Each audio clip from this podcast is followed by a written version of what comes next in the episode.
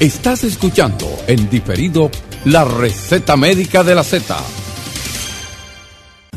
La Z101 presenta la receta médica de la Z, una producción de Bienvenido Rodríguez. Son las 11 con 17 minutos. Saludos, buenos días, gracias por la permanencia en la sintonía con la Z101. Hoy es lunes, señores, lunes 26 de febrero, año 2024. Saludos a la alta gerencia de esta emisora que siempre pone a disposición del pueblo dominicano esta estación con los objetivos de informar, orientar y educar al pueblo dominicano. Al aire está la receta médica de la Z en los lunes urológicos. Buenos días al doctor Wellington Ledesma. Muy buenos días, Roberto. Un saludo a todos los que nos escuchan y, por supuesto, a la alta gerencia que nos permite estar aquí y eh, dirigirnos a ese gran público. Eh, está de cumpleaños, importante decir, aunque no lo tenemos en cabina en el día de hoy, es nuestro querido maestro, amigo, el doctor Pablo Mateo. Un saludo y un abrazo.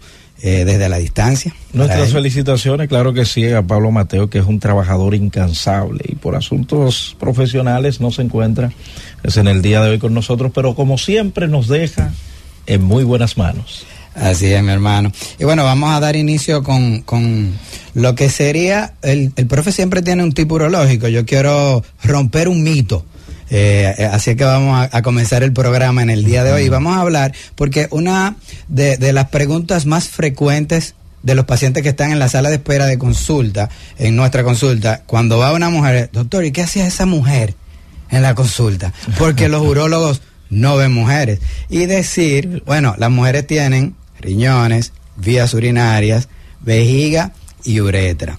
Y estos órganos, el, el sistema urinario, puede tener algunas alteraciones y quién es el especialista a cargo de estudiar estas patologías y dar respuesta a ellas, pues sepa usted que es el urólogo.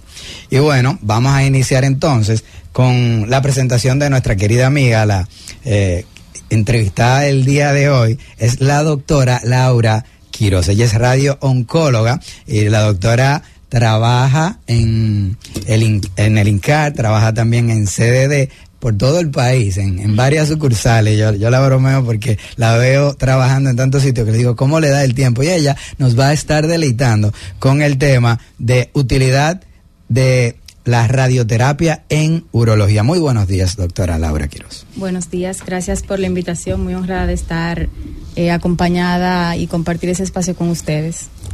Sí, bueno, inmediatamente vamos entonces a decir nosotros qué es la especialidad de radio-oncología. ¿Qué es un radio-oncología? ¿En qué consiste? Bien, em, en oncología eh, hay diferentes ramas eh, que trabajan de manera multidisciplinaria, generalmente. Tenemos los cirujanos, que hay eh, en una, dependiendo de la patología, hay diferentes áreas, como los ginecólogos, urólogos, cirujanos, oncólogos. Tenemos el oncólogo clínico, que es quien da la, las terapias sistémicas, la quimioterapia, y la radiooncología, que somos nosotros quienes utilizamos las radiaciones con fines terapéuticos. Entonces, formamos parte del equipo de oncólogos, de oncología, del equipo multidisciplinario, utilizando radiaciones. Excelente. Así como la urología se encarga del aparato urinario, entonces la oncología, radiooncología, se encarga de, para decirlo de una manera, manera llana, del cáncer. Del cáncer, exacto. Aunque hay situaciones o patologías benignas que también se benefician de tratamiento con radiaciones. ¿Y qué tiempo dura esa especialidad, doctora, para ustedes? Para la realización, depende del lugar donde se realice, pueden ser entre 3 a 4 años. Ok, muy interesante eso. Y bueno, esa es una especialización que no tiene tantos años en el país, ¿o sí? Eh, bueno, inició cerca del 2011 eh, la formación en el país. O sea que comparada con las demás es relativamente reciente. ¿Y en el país hay alrededor de cuántos inscritos en la sociedad? Cerca de 29. Somos cerca de 29, incluyendo... Una élite. incluyendo algunos que no se formaron aquí, sino que se formaron fuera. O sea que... Claro. Somos pocos. y bueno, la, la oncología en urología es amplia porque nosotros como urologos tenemos que manejar muchísimos cánceres, los cánceres que dan y cuando la gente habla urólogo y cáncer inmediatamente piensa en el cáncer de próstata. Hay otros, pero el que más se diagnostica en el mundo urológico y el que más se trata es el cáncer de próstata. Eh, Obviamente tenemos que diagnosticarlo y dentro de las alternativas terapéuticas, incluso curativas, aparece en un paciente, vamos a decir, eh, donde el cáncer está circunscrito a la próstata, con un intento curativo, aparece dentro de las terapéuticas la, radioterapia. ¿Esto es así? Así es. De hecho, cerca del 80% de los pacientes con cáncer de próstata van a recibir radioterapia en algún momento. Eh, los pacientes en etapa temprana o localizados, que se benefician de un control local, preferiblemente cirugía, pero hay un grupo de pacientes que tienen la alternativa de la radioterapia, ya sea que el paciente rechace la cirugía o que tenga alguna comorbilidad o que la expectativa de vida no justifique el procedimiento. Eh, ya los pacientes con una enfermedad más localmente avanzada o metastásica, muy probablemente van a recibir radioterapia, ya sea con intento también de control a largo plazo o paliativo. Wow, estos son datos mayores, porque eh, lo que usted acaba de decir, doctora, es que si a un paciente se le diagnosticó cáncer de próstata y de los pacientes que tienen más de 60 años en términos porcentual, muchos van a tener este diagnóstico a lo largo de su vida y mientras más edad cumpla, pues podría entonces tener este diagnóstico. La medicina triunfa cuando se diagnostica eh, órganos circunscritos, pero de no ser así, la mayoría de ellos van a estar familiarizados con el término. Indiscutiblemente, eh, dos preguntitas, doctor, una, porque de verdad el tema apasiona y más, como decía el doctor Wellington Ledesma, 29 es una élite. Doctora, hay muchos mitos en torno a la radioterapia, pero primero preguntarle, eh, ¿un radioterapista, está correcto el término? Radiooncólogo, oncólogo, radioterapeuta. Sí, eh, radiooncólogo. ¿Puede dar quimio? No. Nosotros no está facultado para... No estamos facultados para administrar tratamiento sistémico. Ok. Sin embargo, hay algunas, algunos tratamientos eh, que, que, son, que van de la mano con, con el control local, con radioterapia, en el caso principalmente del cáncer de próstata, donde tenemos la capacidad de, o sea, de indicarlo, de administrarlo, estamos hablando del bloqueo hormonal, y eso es un tema un poquito que ha tenido controversia porque eh, históricamente es un, es un tratamiento que manejan los oncólogos médicos y los urólogos. Entonces, el radiooncólogo, somos oncólogos, tenemos la facultad de prescribirlo y, y, dar seguimiento, pero siempre preferimos manejar el paciente en equipo multidisciplinario. Eso quiere decir que el paciente va a tener un urólogo. Cuando la otra pregunta eh, es la siguiente, doctora, cuando va un paciente que va a ser sometido eh, a radio, eh, no le pregunta, ¿esto va a afectar eh, la parte masculina, la virilidad? Es el mayor miedo de los pacientes, doctor. Verdaderamente sí, absolutamente. El paciente, eh, el dominicano, o el latino y más el dominicano, que es muy machista, con el tratamiento del cáncer de próstata, tiene muchos miedos relacionados con la parte sexual. Y hay dos tratamientos importantes. Hablamos del bloqueo androgénico, que es una castración. O sea, el paciente con un medicamento se le provoca una castración química y la testosterona queda en un nivel muy bajo y eso tiene sus repercusiones a nivel sexual. Em, y sumado a eso, la radioterapia, eso viene siendo parte también como de un mito, porque no es tan así. Pero. Ah, explíquenos bien, Nosotros tenemos una estructura que no es como un órgano, sino una, una zona que se llama el bulbo peneano, que es por donde pasan los vasos, ¿verdad? El pene. La erección se produce por flujo sanguíneo. Entonces, si nosotros irradiamos el bulbo peneano, lo que ocurre es que a largo plazo el eso, eso, los vasos son músculos.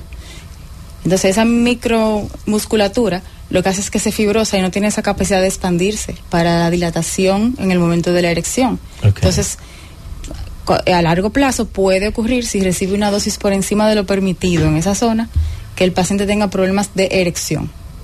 Okay. No de deseo sexual, que no es lo mismo. Estamos hablando con la doctora Laura Quiroz, radio-oncóloga de CDD. Y oye lo que nos acaba de decir Roberto. Dentro de los tratamientos para el cáncer nosotros tenemos la cirugía. Y hay algunos pacientes, o muchos de los pacientes podrían no eh, calificar, perdón, para cirugía y la gente inmediatamente piensa en lo que es quimio. La quimioterapia es dar algunos medicamentos y puede ser vía oral, puede ser endovenosa, pero la radioterapia, ¿en qué consiste? Vamos a ser un poquito gráfico al momento de describir eso porque la gente muchas veces no entiende y, lo confunde con, como dijo con Roberto, quimioterapia. con la terapia, le dicen terapia a todo. La quimioterapia es un tratamiento sistémico, quiere decir que va a todo el cuerpo y no diferencia tipo celular, a menos que sea una terapia dirigida. Entonces provoca efectos generales. Algunas tuman el pelo, otras provocan vómitos, etcétera. La radioterapia es local. Quiere decir que solamente va al área donde uno la planifica para que vaya, ¿verdad? Entonces, los efectos secundarios tienen que ver directamente con la zona de tratamiento. No le van a dar efectos generales, salvo en algunas ocasiones y en algunos pacientes que puede dar algo de fatiga. Ok. Pero en general es un tratamiento local. Lo que hace es que la máquina, el acelerador lineal emite radiación, en este caso fotones, los emite hacia el paciente, dirigidos. El paciente no lo ve, no lo siente, no le duele, no se ve. Lo que hace esa, ese haz de radiación es interactuar con el núcleo celular. Rompe la doble cadena de ADN, lo que todo el mundo eh, le vimos en, en el colegio, ¿verdad? Y la célula se revisa en dos fases del ciclo celular y cuando ve que está dañada tiene tres caminos. O se repara, o continúa con el daño, que ya viene siendo una mutación, o se muere. Las células tumorales no tienen la capacidad de repararse y el, el, nivel de, el nivel de energía que se utiliza no es para que esa célula continúe con la mutación. Entonces las células tumorales con ese daño lo que hacen es que cuando se revisan mueren. Entonces tiene que ver con el ciclo celular. Entonces, la rapidez en que ocurre, o sea, en que se remite la enfermedad o, disminuye el tamaño del tumor, eh, va a depender de ese ciclo celular. Hay células que son de rápido crecimiento, con lo cual responden muy rápido, y hay células que son de crecimiento más lento, entonces responden lento, pero responden. Mira qué interesante que lo que ella termina de decir, eh, no se ve pero es algo que está ahí y está trabajando, ¿verdad? Exacto. Era lo que decía Einstein, que no todo lo que puede ser contado cuenta y no todo lo que cuenta puede ser contado. Pero hay algo muy interesante, doctora. Primero, eh, las ventajas de la radioterapia. Y si todo paciente oncológico puede ser un candidato a recibir radio y no quimio. Explíquenos un poquito esto. Realmente no. Cada patología eh, y para cada situación en particular y estadio tiene un manejo, una guía de manejo. Eh, la radioterapia tiene sus indicaciones en cada, en cada área. Hay situaciones en las que la radioterapia no está indicada. Por ejemplo, algo muy general es que tenemos que tener que un órgano fijo. Por ejemplo, un cáncer de colon, que es una, un órgano que se mueve todo el tiempo, no tiene indicación de tratamiento con radioterapia porque no logramos reproducir diariamente ese tratamiento porque es un órgano que se mueve. Por poner un ejemplo. Em, en el caso de, de urología, hay algunos tipos celulares que son radioresistentes, como por ejemplo las células renales. El tratamiento con radioterapia en el cáncer de células renales, en el cáncer de riñón, eh, no está indicado a menos que sea en una metástasis, en una oligometástasis, que se vaya a tratar con técnicas ablativas, o sea, dosis muy, muy altas en una zona muy localizada, pero no tiene indicación en general de para, no es una alternativa a la radioterapia en ciertos tipos de tumores. Bueno, la radioterapia, como usted muy bien decía, doctora, gracias por esa respuesta tan, tan elocuente y muy gráfica. En verdad, yo creo que en sus casas la, la, mayoría de las personas entendió, porque entonces nosotros tenemos una energía, unos fotones que van, destruyen esas células en unos órganos. Usted mencionaba el caso del cáncer de próstata uno quizás el que más urológicamente se trata con radioterapia, con intento curativo y también un intento paliativo o de control en, otro momento. Hay uno que no se utiliza, te acaba de decir, el cáncer renal. ¿Qué otro tumor o el tumor en frecuencia número dos se trata con radioterapia en el mundo urológico?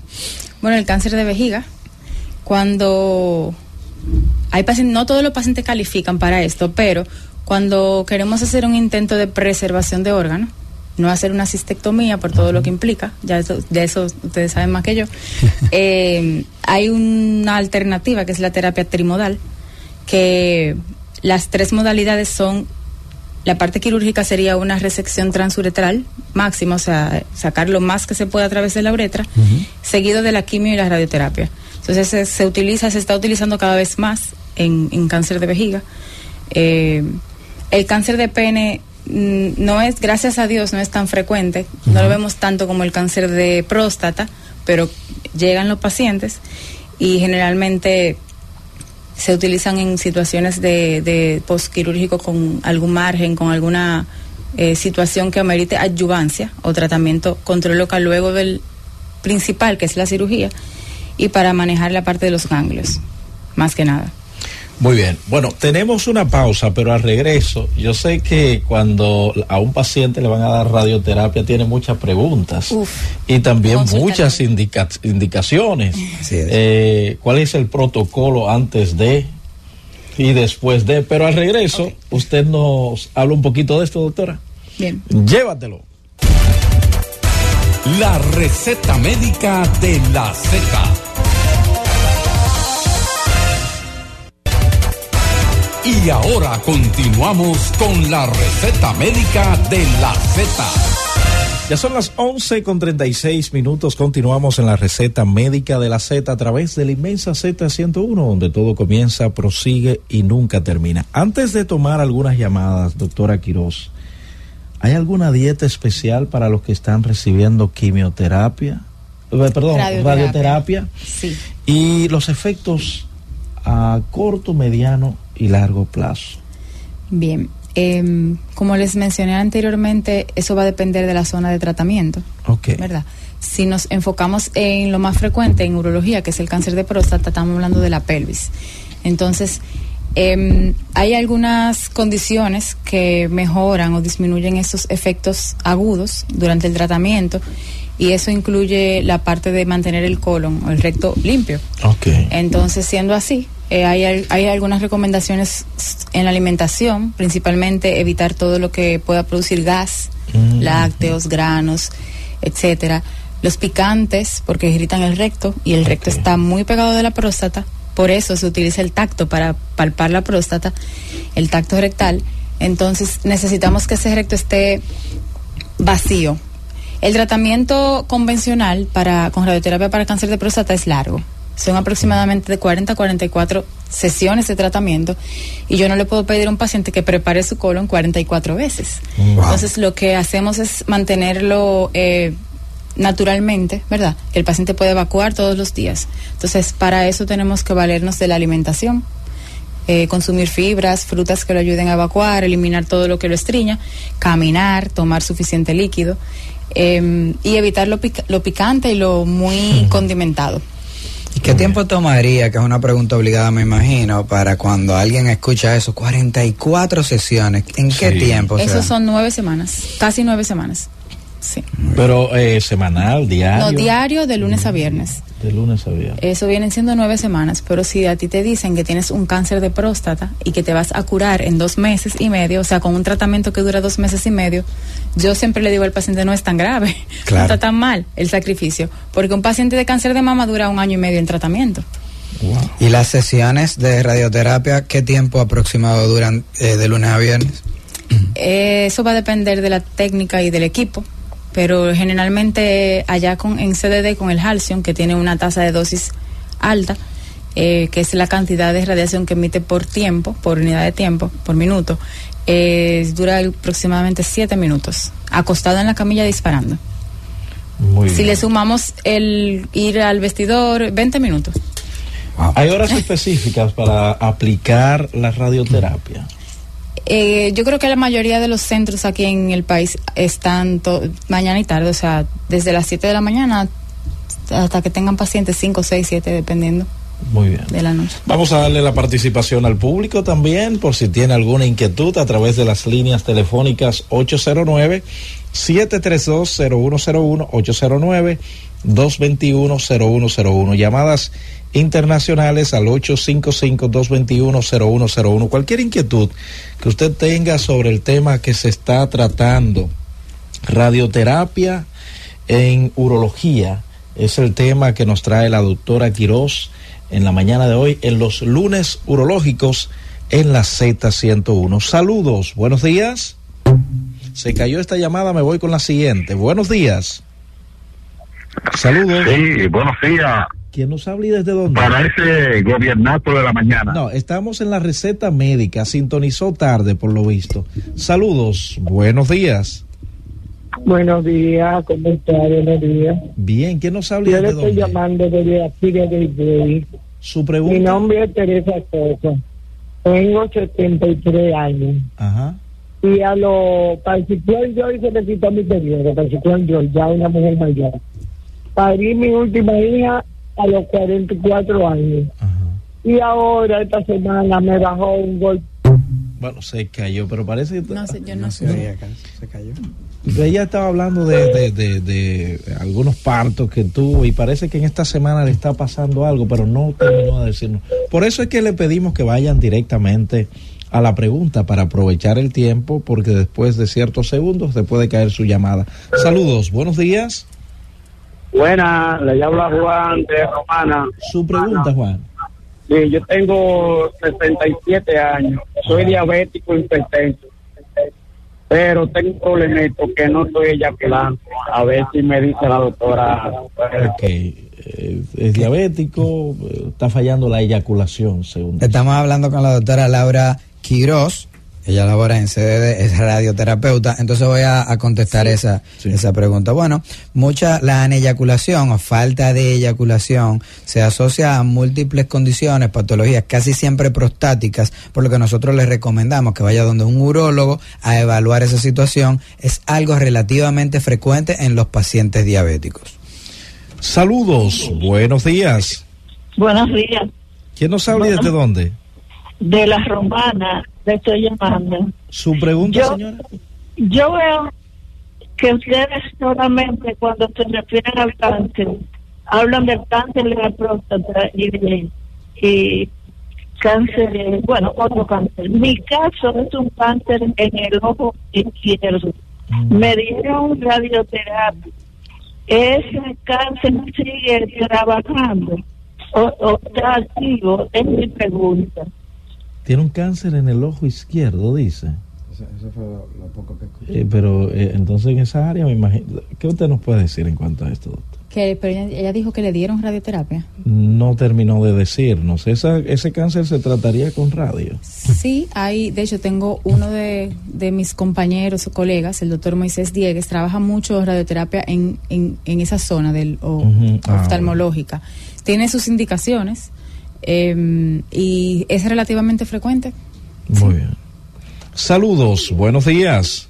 Buenos días. ¿Quién nos habla y desde dónde? Roberto, de Buenos Aires, Herrera. Suba un poquito la voz, por favor.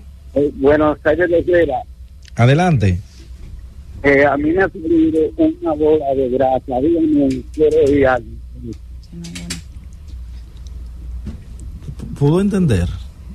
Creo que él habló de una A ver. bola de grasa. A ver si nos dan un poquito de volumen más aquí en cabina, se lo vamos a agradecer. No, porque hay personas que confunden eh, esas bolitas. Los de- lipomas. Los lipomas, sí. Pero Sí. eso tiene que verlo siempre un dermatólogo y confirmar que sea un lipoma, porque hay algunos, Sí. algunas, eh, no es tan frecuente, pero hay algunas otras condiciones. De hecho, hasta linfoma. El otro día comentaba una hematóloga de un paciente que tenía una lesión en la frente.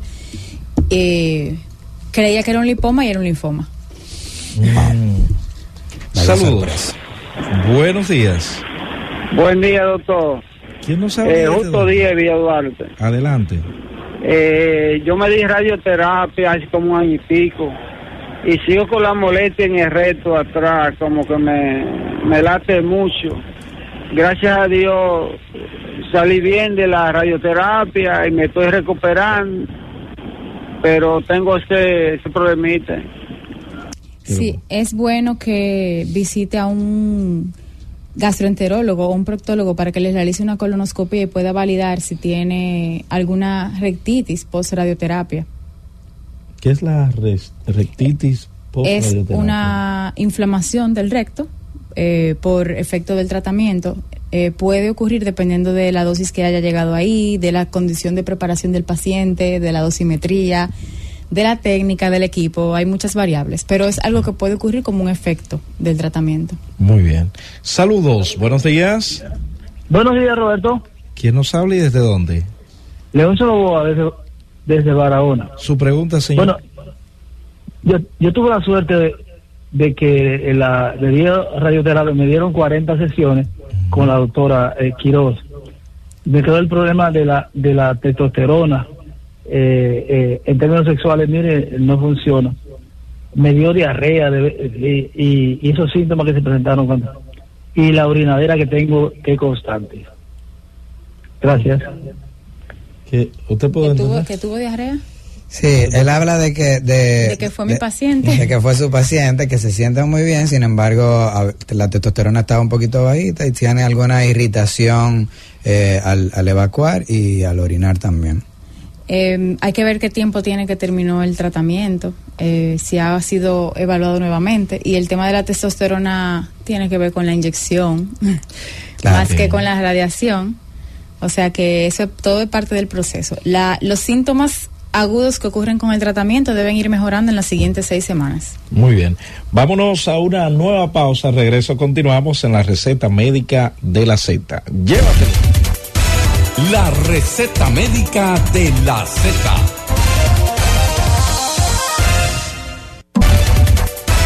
Y ahora continuamos con la receta médica de la Z.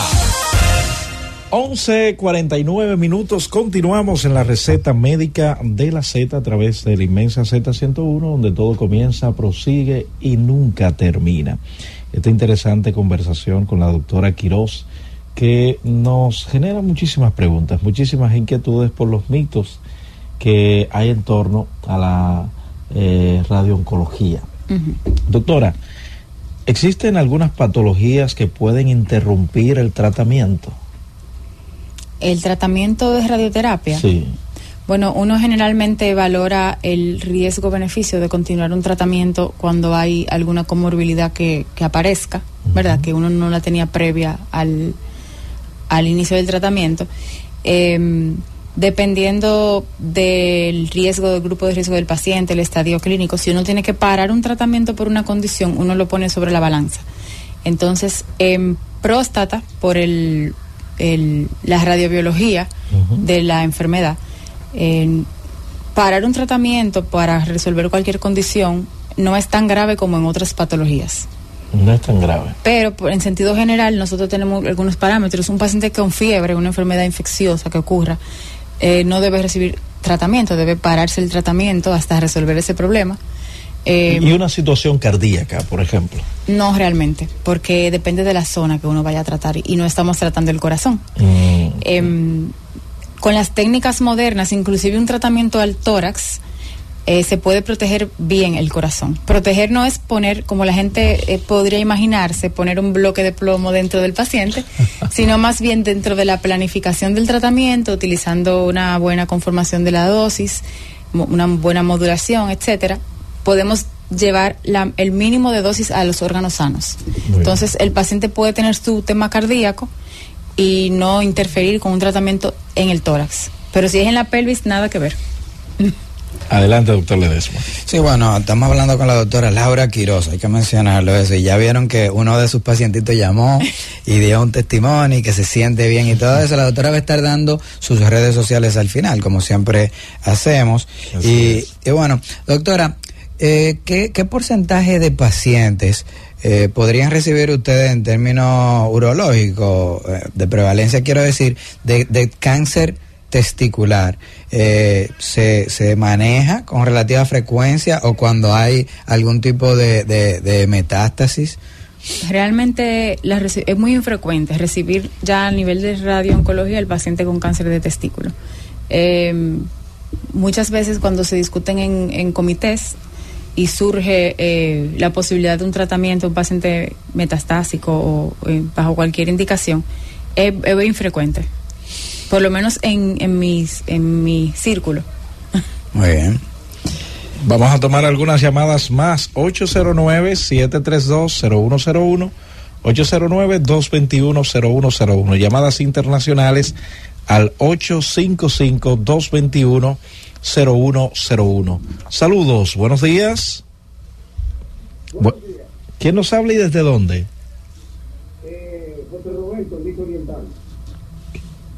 Eh, quiero preguntarle al doctor, a la doctora que para un paciente de 36 años que haya tenido el día anterior eh, el, el chequeo del tacto rectal y, y, y a la vez que haya ido al gimnasio, haya hecho ejercicio, que si eso puede influir en el resultado de, del PCA, si después de ese proceso de, de, de lo que le mencioné anterior, de lo que el paciente ejecutó el día anterior, y si, si puede salir alterado el PCA por esa condición de lo que ese paciente la- ha estado el día anterior.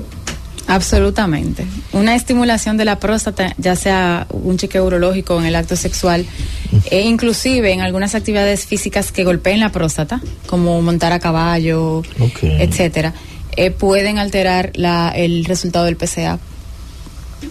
Saludos, buenos días. ¿Quién nos habla y desde dónde? Su pregunta, Hernández. yo tengo una erección y, se queda ahí eso, me da un dolor insoportable en los testículos. ¿Eso es algo normal o, es algo que no que llevar a chequear? Le voy a pasar la palabra al doctor. Sí, bueno, cuando el paciente está estimulado y comienza a activar las vías espermáticas, si ese contenido no sale, entonces congestiona estas vías espermáticas y una de ellas está el epidídimo, el testículo y se convierte en, en un órgano muy sensible si no ocurre el desenlace del acto sexual. Eso es normal. Saludos, buenos días. Hola, buen día. ¿Quién nos habla y desde dónde? Habla David de Gomán. Adelante, David. Mire, yo quería decirle a la doctora, yo tengo una bicicleta, entonces yo ando mucho en la bicicleta y me estaba diciendo una señora que eso le, hace daño a la próstata. Yo quiero saber, por favor. Montar bicicletas, doctora. Bueno, realmente el impacto eh, constante en la zona de verdad perineal y cerca de la próstata puede producir eh, inflamación crónica, ¿verdad? En el tiempo eh, de la próstata porque es, es un órgano que está en esa zona. Sí, ra- rara vez, o- o- es decir, no es tan frecuente que ocurran eh, en, la en los pacientes que montan bicicletas regularmente porque no duran una, dos, tres, cuatro horas sin moverse. Fíjate que si tú te vas de aquí a, a San Juan, por decir, tú entre un lado del trasero y el otro tú, tú vas alternando, pero cuando estás sentado por mucho rato, esa compresión dificulta la llegada de sangre o el flujo de la sangre en el- la zona del perine y pudiera afectar de manera indirecta, pero esto ocurre mucho en los pacientes que hacen eh, ciclismo de alto rendimiento y, y tienen que comprarse un sillín y eso, Eh, muy atinada la respuesta de la doctora, claro. Saludos, buenos días. Buenos días. ¿Quién nos habla y desde dónde? la pregunta de y los choferes sufren mucho de la próstata alterada. Es que nos... Repite la pregunta, señor. Los choferes tienen problemas con el aumento de la próstata también. Los choferes. Mira, el hombre de manera eh, fisiológica, digamos, ocurre un agrandamiento prostático después de los 50 años, pero este agrandamiento no siempre va a repercutir de manera negativa en lo que es la dinámica urinaria. Sin embargo, los choferes cuando duran mucho tiempo sentados tienden a sufrir más de inflamación prostática, prostatitis, pero es una cosa diferente a lo que es el agrandamiento o hiperplasia prostática benigna. Saludos. Baja un poco el volumen, por favor. Baja un poco el volumen. ¿Quién nos habla y desde dónde?